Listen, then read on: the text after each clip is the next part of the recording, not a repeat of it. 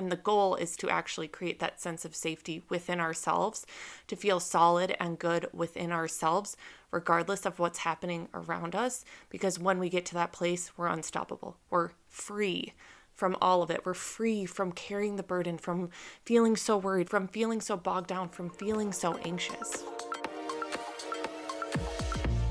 Welcome to the Sensitive and Soulful Show. If you're the type of person who's often heard that you're too sensitive, you're too emotional, you're just too much, this is your place. Hi, my name is Alissa Boyer, and I'm a mentor for highly sensitive people. My mission in life is to help other highly sensitive souls learn how to embrace their sensitivity as a gift. Each week, I will share tools, tips, and stories for you to learn how to lean into your sensitivity and learn how to work with it instead of fighting against it. I believe the world is a better place when more sensitive, deep feeling people feel comfortable and confident in their skin. And I can't wait to show you how. So, get comfy and let's dive in.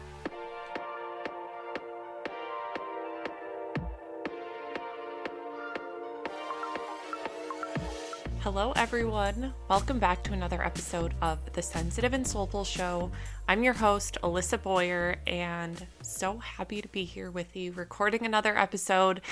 Got some really good stuff to talk about with you this week, and I have a feeling you all are going to really resonate with this episode because what I'm going to be talking about is something I just hear so often from the highly sensitive community before I get into this episode, I want to share about something that I'm super excited about, which is like literally completely related to what we'll be talking about in the episode. So, I am launching a brand new two week experience for highly sensitive people. It begins on October 1st and it's called the Free Experience. So, what this two week experience is, is it's for highly sensitive people who really want to be free from the confines of people pleasing, over responsibility, and constantly worrying about everyone else. Doesn't that feel good? To just like drop the heaviness of this, stop carrying so much, stop carrying that which is not yours to carry. This is something that is so prevalent in the HSP community. I can't tell you how many highly sensitive souls that I have spoken to who are like feeling so responsible for everyone else's mood, their happiness, their well being, their energy. I talk to so many HSPs who are living in fear of other people's judgment. They feel like they're walking on eggshells and they're exhausted. They are constantly so externally focused that they feel like they're living for everyone else. They feel drained, they feel exhausted, and it literally hurts my heart because I've been there. And so the free experience is a 2-week experience where you will receive an email from me every single day with an actionable tool. So it'll be a training, a practice, maybe like a, um, well, I know what all of it is because I have it all mapped out. um, an EFT tapping practice to help you release stuck emotions. I'm also going to be giving you meditations. It's going to be one bite sized, actionable tool, tip, training every single day for two weeks that'll help you go from feeling burdened and heavy and exhausted and move into feeling free to not worrying so much about what everyone else is thinking, to just feel free to be yourself, right? Like, I'm so excited for this. So, if you want more information and you'd like to join us, you can just hit the link in the show notes. You'll get all of the details there. Like I said, it begins October 1st. Um, you, you can also go to sensitiveandsoulful.com forward slash the free HSP. Again, that's sensitiveandsoulful.com forward slash the free HSP to learn more and sign up for this challenge, for this experience. I'm so excited. Okay, let's get into the episode.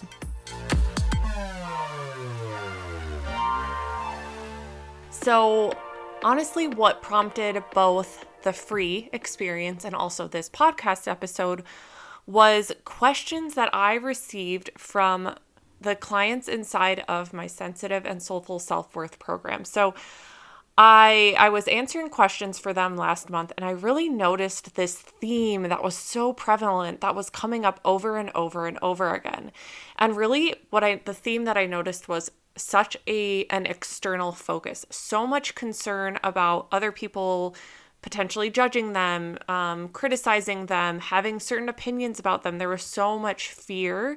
There was so much of this feeling of hypervigilance and feeling constantly on edge and and worrying if they're saying or doing the wrong thing.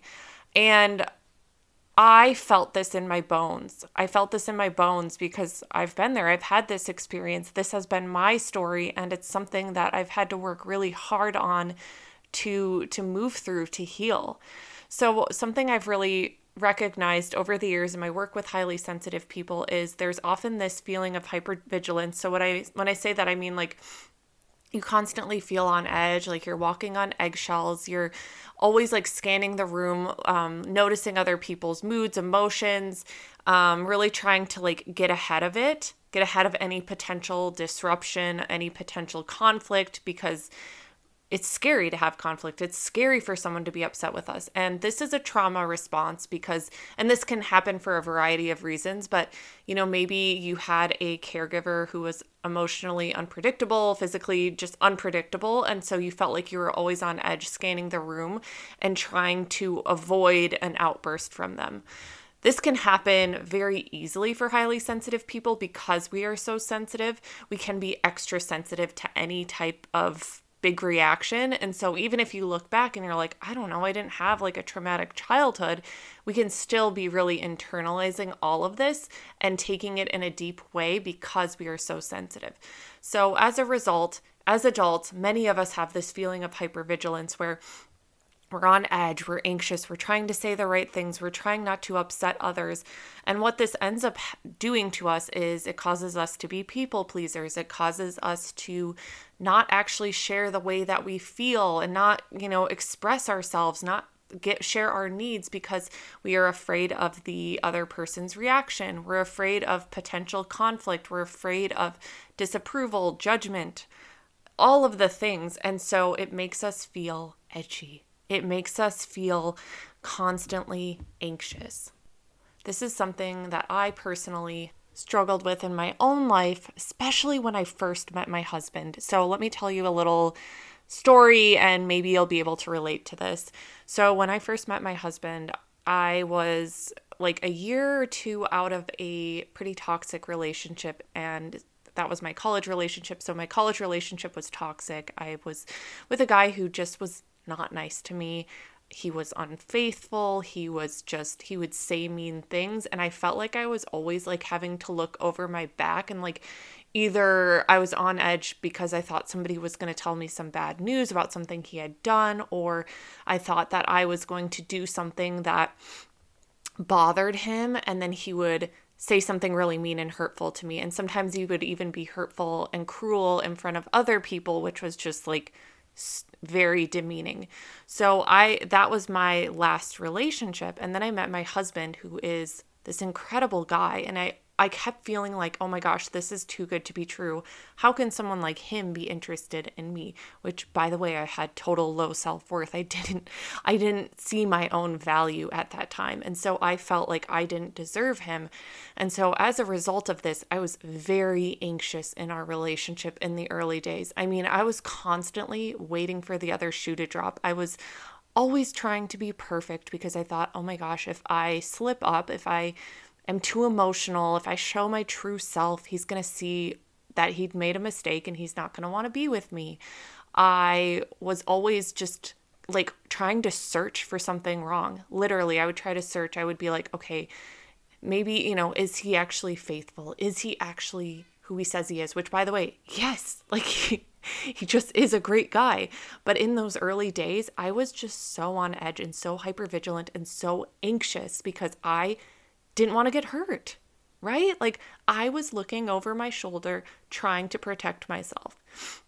However, what this did in those early days was it eventually wore on us. It eventually was frustrating for him because he was like, Why are you always looking for something wrong? There's nothing wrong. Like, I love you. I'm here for you. I'm happy to be with you but I could not get comfortable within myself. I really struggled. And so this was honestly something like my relationship with him was so important to me and I just was like, okay, if if I let my past trauma and my insecurities mess this relationship up, which is clearly one of the best things that's ever happened to me, like I will be so sad if that happens. And so our relationship was something that really catapulted me into doing a lot of self healing inner work to heal my self worth and to become more comfortable with who I was because I recognized that I was causing rifts in our relationship as a result of carrying this ba- baggage from past relationships. So I share this story because one, you might relate specifically in your own relationship, or you might be able to apply these feelings to other areas of your life where you're constantly feeling on edge and anxious and like you're waiting for the other shoe to drop. This can even happen when like good things happen in your life. You know, like let's say you get a promotion or something just like exciting happens for you or you just simply have a really good day. Like do you let yourself soak that in? Or are you immediately like, "Oh my god, is something bad to happen?" Because if you go into that, "Oh my god, is something bad to happen?" that is showing me like, "Hey, there's hypervigilance here. We we aren't we don't feel safe to feel joy. And it's really interesting. I believe it was Brene Brown who said that joy can often be the most vulnerable feeling because when we feel joy, when we let ourselves do that and just like feel that, it's vulnerable because that can be taken from us. We can lose that. And so we often will then su- suppress our own happiness. We'll self sabotage. We'll we'll get into a fight with our partner. We'll create some drama. We'll honestly like upper limit ourselves. If you're familiar with the book The Big Leap, he talks about upper limiting ourselves, which is basically like only letting us ha- ourselves have a certain threshold of of joy and happiness. So we do this because in our bodies it actually doesn't feel safe to feel good which is wild. We're all saying, oh, I want to feel good. I want to feel good. But a lot of us are actually scared to feel that way. And so this is important. This is an important piece of the conversation. So, if you're resonating with this and you're recognizing the ways where you do self abandon, where you um, you do people please, where you do hold your tongue, where you bend over backwards just to feel accepted and liked by others because you're so scared of them potentially disliking you, there is work to do. And the work is on us. The work is actually on self acceptance. Because when we accept ourselves, when we love ourselves as we are, and when we show ourselves that we can handle somebody misunderstanding us, when we show ourselves we can handle being happy, we can handle having good things happen to us, that when we can expand our capacity for all of this, life gets better. But we have to understand our unique root cause issues. Why are we hypervigilant? What are we afraid of happening? What has happened in our past that is now informing the way that we live our lives as adults? This is an ongoing journey. It you know, it's not just like, okay, ask yourself one question and you figure it all out. It's a lifetime of work and this is what I love supporting highly sensitive people with.